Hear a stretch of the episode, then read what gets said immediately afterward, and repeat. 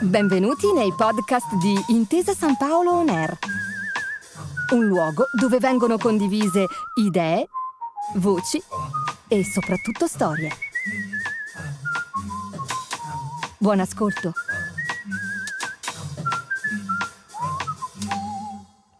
Allora, siamo qui con Giancarlo Antonioni, con Ciccio Graziani. Io, da tifoso viola, chiaramente sono particolarmente contento di essere in mezzo a queste due bandiere della Fiorentina. Allora, io partirei, proprio prendendo spunto dal test di prima, per andare a vedere un po' a fondo riguardo al vostro clima da spogliatoio in quei primi anni Ottanta, in quella Fiorentina che ha sfiorato lo scudetto, anzi è andata proprio vicinissima al terzo scudetto. Giancarlo, partiamo con te.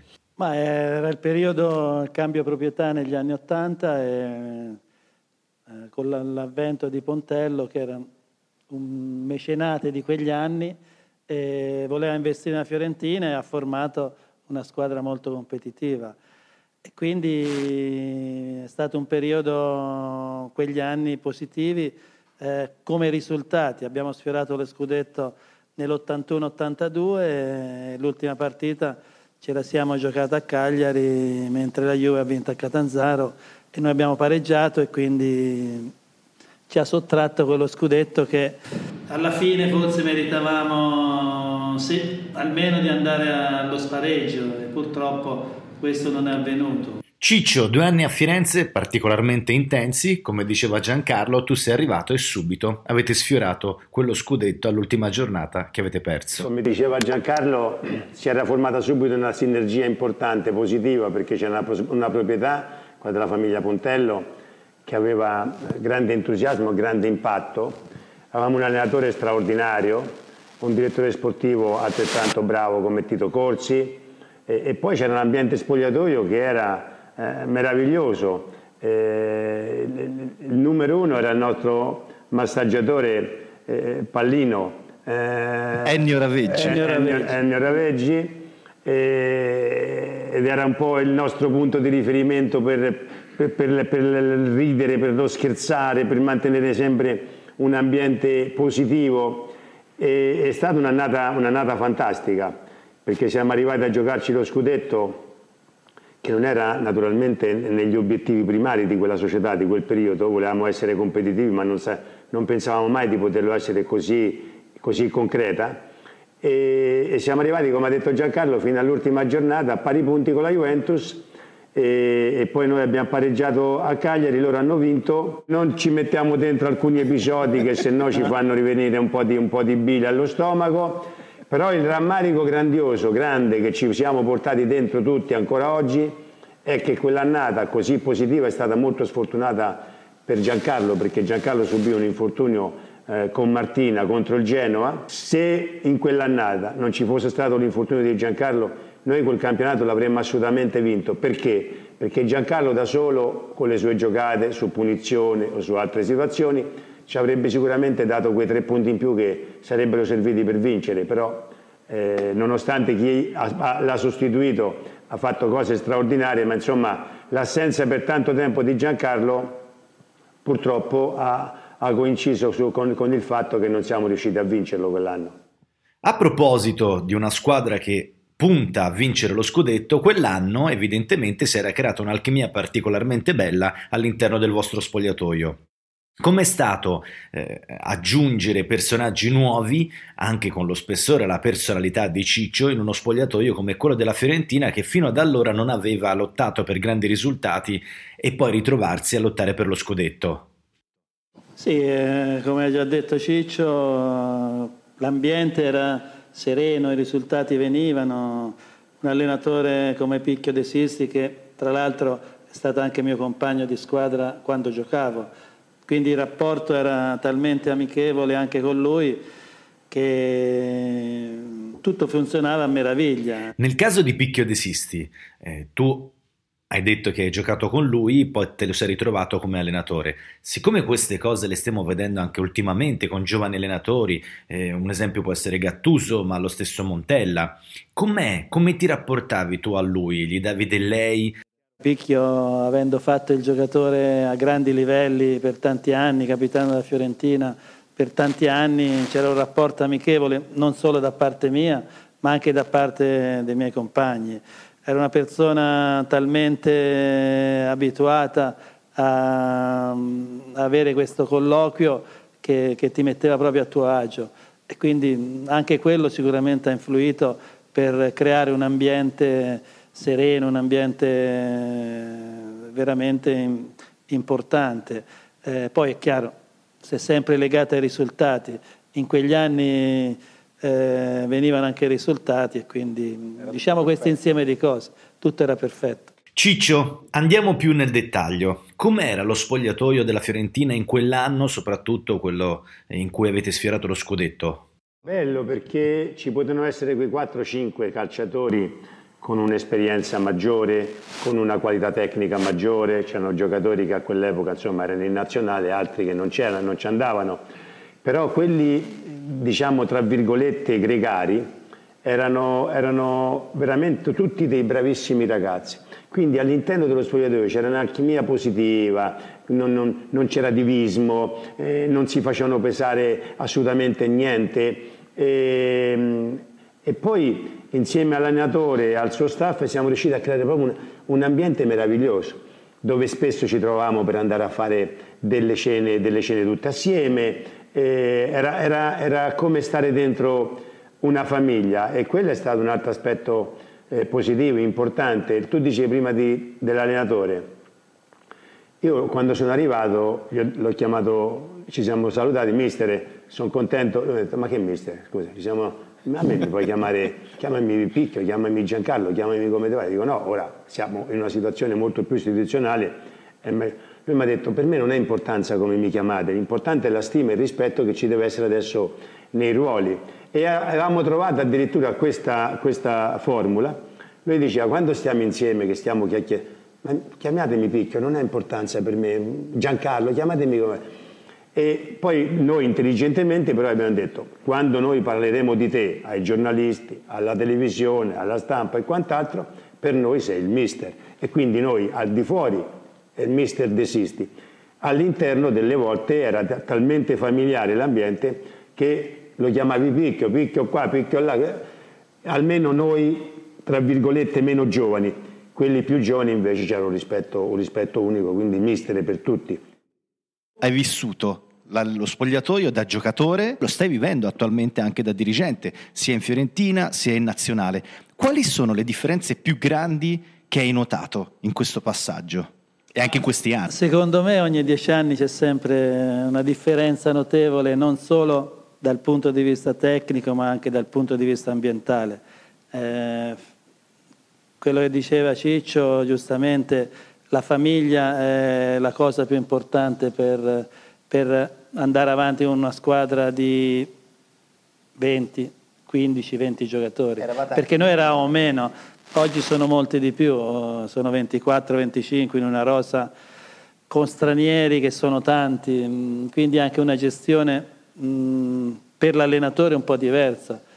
Eh, non dico più difficile perché il calcio eh, è sempre uguale, si gioca 11 contro 11, è l'arbitro, eh, però credo che i media eh, sicuramente incidono su, sulle vicende eh, di molti giocatori. quindi è un po' diverso oggi il, lo spogliatoio nostro. È un po' più freddo, devo dire, perché mm, chiaramente ognuno si guarda il suo telefonino, si guarda si fa i cavoli suoi, social, eh, social tutte queste cose, mentre una, ascolta la musica, mentre una volta noi tra di noi si scherzava prima della partita, cioè è totalmente diverso sotto questo aspetto. Poi dopo quando vanno in campo è chiaro che danno il massimo, devo dire sono professionisti al 100%. Il ritiro nostro dei nostri tempi era giocare a carte, ping pong se c'era, biliardo. Il ritiro oggi dei giocatori di oggi eh, mangiare, andare in camera, ritornare quando è convocato dall'allenatore a vedere un video, eh, quindi è molto più assettico. Eh. È cambiato il mondo, eh, per tante cose con grandi vantaggi, per altre cose peggiorando, perché si è dentro una squadra di calcio, non c'è dialogo, non c'è unione, non c'è eh, condivisione. E come fai? Poi oggi penso che un allenatore debba sapere almeno una lingua importante che è l'inglese. Se non sai l'inglese, oggi non potresti secondo me allenare in Serie A, perché arrivano tutti da, da qualsiasi parte e per rapportarti subito o per fargli capire da subito la realtà in cui lui è. Eh, serve, serve, questo, serve anche una società che abbia una sua identità e che faccia capire a chi arriva la storia di questa società. Noi abbiamo della gente, non so, faccio l'esempio del Torino. Per noi, quando andavamo in ritiro, e uscivano i calendari, la prima cosa che andavamo a vedere quando era il derby. Se tu non sai la storia di dove sei, come puoi poi entrare in, que- in quella realtà? Oggi faccio un esempio con Giancarlo alla Fiorentina. Io a ogni giocatore gli do la storia della Fiorentina, te la devi studiare perché tu devi sapere dove sei e il valore di, del colore di questa maglia. Allora, questo è il primo aspetto. Il secondo è che se tu non riesci a fare gruppo, non riesci a far sì che stiano un po' più assieme, che si parlino, e diventa tutto più difficile. Una volta, diceva Giancarlo, noi il sabato, il venerdì o sul pullman mentre dall'albergo al cinema, Ciccio, andavamo al cinema, si giocava alle carte, oggi, si oggi. vedeva la televisione un po' insieme, un po', qualcuno andava in camera, vedeva il libro, leggeva un libro, però c'era tanta aggregazione. Ora capisco che il mondo è cambiato, non c'è dubbio. Però ragazzi un, un minimo di, di, di, stare insieme eh, serve, perché se no noi andavamo dal pull, dall'albergo a, a, allo stadio col pullman, ma già lì cominciavamo a parlare di calcio. Oh, mi raccomando, se faccio questo movimento non me la dare subito, ma faccio il contromovimento, quando vai sul fondo, oh, guarda che io vengo sempre spesso sul primo palo, si chiacchiera, adesso non chiacchierano più, adesso hanno queste cuffie, hanno i telefoni, gli iPad dentro gli spogliatoi, io li vederei, non si parla più di calcio, ognuno, ognuno poi suo, si, si, si crea il suo angolino, poi come dice Giancarlo in campo il calcio è sempre lo stesso, 11 calciatori che danno il massimo, che si impegnano, però se, non, se tu non riesci a creare questa realtà, fai più fatica ad arrivare ai risultati secondo me. Non è facile, credo che non sia facile, però ognuno che arriva dentro una realtà deve sapere dove entra, il valore di quella società, il valore di quella magna, il rispetto per, per, per, per la tua professione e se possibile io come allenatore provo a creare un, un un, una certa aggregazione, anche se arrivano culture diverse, mentalità diverse, lingue diverse, però io un minimo di aggregazione proverei a crearla perché dove c'è aggregazione c'è più possibilità di fare risultati secondo me. Ciccio, invece nel tuo caso tu hai vissuto lo spogliatoio sia da giocatore sia da allenatore. La differenza sostanziale qual è? È tutto un altro mondo. Da giocatore fai, c'hai le tue responsabilità, arrivi, fai quello che ti dicono di fare, lo fai al meglio e, e poi torni a casa, vai fuori, giri, fai, fai quello che ti pare. L'allenatore no, l'allenatore ti prende ti prende 12 ore e non bastano 12-15 ore al giorno perché dal momento che, che ti alzi devi, devi, organizzare l'allenamento, devi relazionarti con i calciatori, fargli capire quelle che sono le tue idee e fargliele sposare, sperare di avere buoni risultati, ma insomma eh, poi da allenatore devi essere molto psicologo perché tu hai 20-20-25 calciatori e a ognuno di loro ti devi saper rapportare magari in modo diverso. A un calciatore tu per stimolarlo lo strattoni un po' e lui reagisce positivo. La stessa cosa se la fai un altro lo peggiori, a quello glielo devi dire in un modo diverso, cioè tra allenare e giocare ci sono delle responsabilità completamente diverse e fare allenatore è molto più difficile perché poi tra l'altro sei legato alle tue idee e si è legata ai risultati. Ciccio, e tornando sempre alla tua esperienza di allenatore e ai racconti dello spogliatoio, nell'89-90 tu a Firenze hai compiuto un mezzo miracolo perché prendesti una squadra che era praticamente condannata alla retrocessione, non solo la portasti a salvarsi, ma la portasti anche in finale di Coppa UEFA. In quella squadra tu avevi sia Beppe Iachini, attuale allenatore della Fiorentina, ma anche tra, tra gli altri avevi Roberto Baggio e Alberto Di Chiara, nostro amico comune, mi ha raccontato un episodio episodio di quella, di quella stagione lì, quando Baggio eh, mise delle, delle, zampe di cinghiale nello spogliatoio a, dal posto di Beppe Iachini, diciamo come messaggio per dirgli che comunque aveva dei piedi allucinanti. Beh, non c'era, me, non c'era bisogno di mettere le zampette di cinghiale, a dire la verità. Però, però Beppe aveva un'altra cosa che era funzionale al gioco di squadra, la grinta, la determinazione, l'entusiasmo, la voglia di, di, di, di metterci tanto di suo. E io mi ricordo infatti quando ci si allenava in quel periodo, quel quel periodo così breve, eh, uno di quelli che stava più attento a, a, affinché a Baggio non gli si facesse male nelle partitelle, tanto per, fare, per, per essere chiari, era proprio Beppe. E, e, e, una volta gli disse a Beppe, Beppe ogni tanto qualche entratina falla così qualcuno lo svegli. E lui mi disse, su qualcuno la faccio, ma su Roberto no, perché questo la domenica ci fa vincere le partite. Era un ragazzo intelligente. E, io eh, di episodi ce, ce ne sono, ma ne ricordo uno più da calciatore che mi diverte di più, che, che quando Contratto andava, andava, sul fondo a crossare... Renzo Contratto, Renzo terzino contratto, destro. Terzino, e io spesso il lunedì o il martedì avevo sempre un po' di raffreddore e mi dicono ma, che, ma, ma come mai tu c'hai sempre questo raffreddore non ti passa? Oh, quando crossa contratto e la palla scende, scende sempre con la neve e io do, do di testa e, e, automaticamente mi prendo il raffreddore. Perché non è che crossa ad altezza d'uomo. La palla va sul Monte Bianco e poi riscende. E, e, e, questa era una cosa che io mi divertivo sempre con Renzo Contratto sicché delle volte dicevo Renzo dove vai? diceva no no fermati qui vai mettiti a, fare, mettiti a fare due cross perché ragazzi io io oltre al raffreddore mi piglio la bronchite se non ti svegli.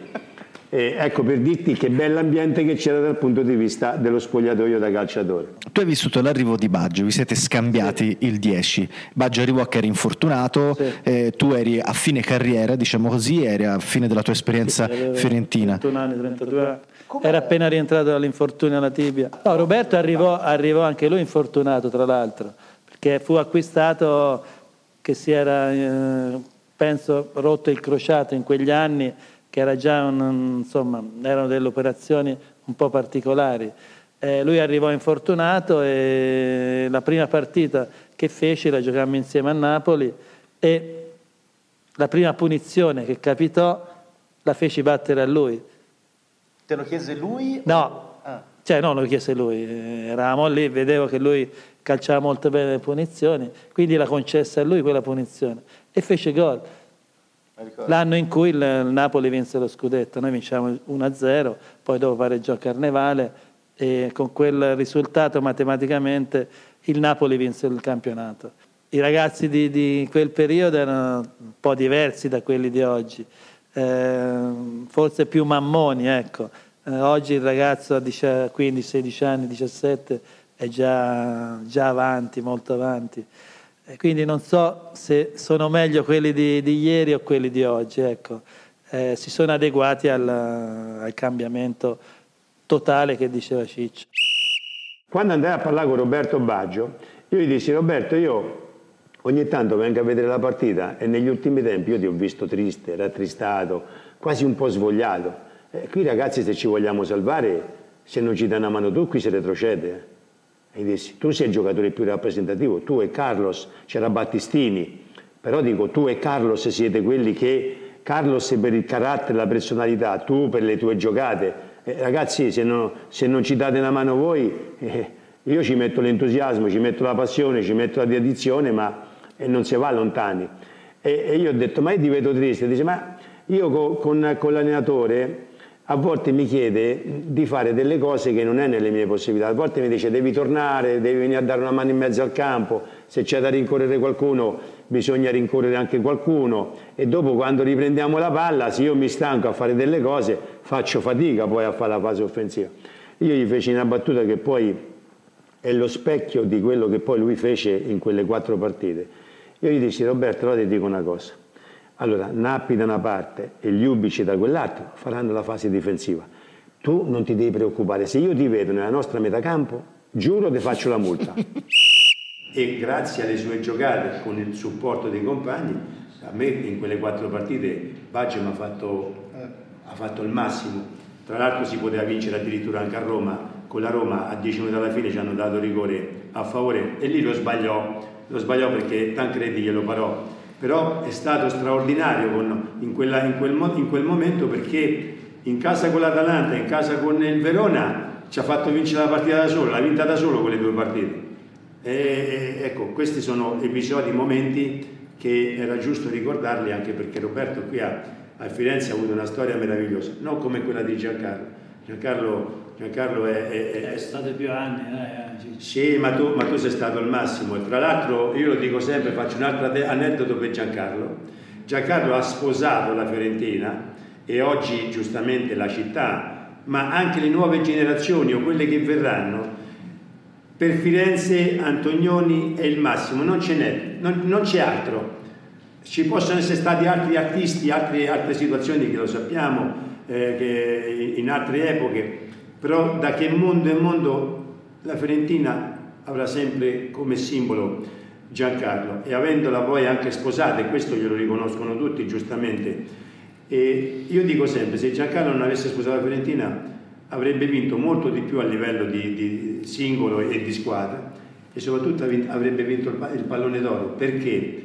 Perché come, come, calciava Giancarlo io non ho mai visto nessuno calciare. Io mi ci divertivo perché delle volte dicevo, una volta c'erano i palloni con la scritta Adidas, proprio scritto Adidas. È, la, la, è il cavallo di battaglia di Ciccio. Io tante volte gli mettevo il pallone per terra e gli dicevo Giancarlo calciami un po' sto pallone, di prova a calciare in porta giù in fondo. E, e allora lui scherzosamente si mette lì, calciava. Quando calciava aveva, a parte l'eleganza, ma il modo di calciare, tu vedevi che questo pallone quando partiva, man mano che si allontanava, tu vedevi sempre la scritta Adidas. Se l'avesse calciato qualcun altro, no, no se lo calciava a contratto, dopo 30 cm già, già, già la, la, palla frullava, sembrava una trottola. Torniamo invece a parlare di spogliatoio perché entrambi avete condiviso, a parte l'anno dello, scu- dello scudetto mancato a Firenze, con chi condividevi la camera tu in, mm. in ritiro? Con chi eri l'albergo? Chi c'era con me? No? Da soli, no? Non mi ricordo. Tu Ciccio, ma stavi con me Giancarlo. ma anche, aspetta, anche, anche squadra, anche, anche in Fiorentina? Ma in Fiorentina all'inizio siamo eh. stati assieme e poi dopo è venuta fuori la moda che ognuno di noi poteva stare per conto suo ah, e allora siamo andati un, ognuno per conto proprio. Poi, Ma all'inizio, all'inizio, stavo con Giancarlo. Si dopo, di più, dopo due o tre mesi dopo due o tre mesi ha cominciato Bertone, ha cominciato Nata a dire ma io preferisco dormire da solo, questo russa, questo di qua, questo di là. Alla fine abbiamo preso la palla a sbalzo e tutti quanti ci siamo presi una stanza, una stanza singola. E cosa in, in, nel club? In nazionale invece questo non è mai successo, devi sceglierti un compagno, noi venendo insieme, c'era anche Giovanni Galli, c'era anche Massaro, però io e Giancarlo, che eravamo un pochino i, i, i, più, i meno, giovani, i meno giovani, ci siamo presi la stanza per conto nostro, noi abbiamo convissuto quella bellissima e meravigliosa esperienza ai mondiali, esatto. avendo, avendo condiviso la stanza eh, in Spagna. Eh, devo dire Spagna, che al di là di, di Invece nel 78 Ciccio era con un altro. Con chi Io ero con Bellucci. Ciccio non so con chi era. È con uno del Torino sicuramente. Sicuramente con qualcuno del Torino. Che era, ah, Guerardo, Guerardo. Ero con Erardo, nel 78 ero con Erardo. Ti divertivi con Erardo in. No, con Erardo era uno spettacolo. Erardo a volte ti svegliavi la notte e non c'era, le due o le tre notti. Ti domando sta questo. Cioè, vedevo, vedevo il bagno acceso eh, dico, Eraldo, ma che, stai, be- stai bene? Sì, sì, sì, ma che fai? Io sto a fare una partita a carte. Praticamente giocava, giocava da solo. Dava le carte a quell'altro, eh, giocava le sue e poi guardava quell'altro e giocava quell'altro. Era, era, era, uno spettacolo, era, era numero uno per queste cose qui. Però voi avete appunto, come hai anticipato tu Ciccio, avete condiviso la stessa stanza nel mondiale storico di Spagna 82 c'è qualche aneddoto che vi riguarda di, di qualcosa sì. che è successo? Ah, magari anche la notte prima della finale o comunque oh, della... Voi eravate un gruppo eh, chiuso perché c'era anche la polemica con i giornalisti, sì. no? La notte sì, prima della finale io ero un po' Era un leone in handicappato. Un, un, leone, un leone in gabbia. Allora ah, ti racconto questo episodio che è bello, l'ho già raccontato altre volte, ma lo tengo, stringo un po' perché sennò qui si fa notte. E Giancarlo eh, si era fatto male con, con, la Polonia e aveva quei 4-5 punti sul collo del piede che gli davano veramente noia, fastidio e oltre che tanto dolore calciare a correre. O, o tanto calciare dolore. non mai calciare. E siccome il tempo per recuperare non ce n'era molto, c'erano soltanto 4 giorni sta di fatto che eh, all'inizio lui ci sperava ancora poi si è accorto che calciando la palla, muovendo il piede comunque c'era l'ematoma e, e non era facile eh, capiva, stava capendo che molto probabilmente la finale non avrebbe mai potuto giocare, fermo restando che tutti dall'allenatore, dal medico, da tutti, erano tutti disponibili a trovare qualsiasi maniera, qualsiasi modo per farlo giocare per due motivi. Primo perché era bravissimo e secondo perché insomma non poter disputare, disputare una finale se l'era conquistata. Se l'era conquistata, era tanta roba.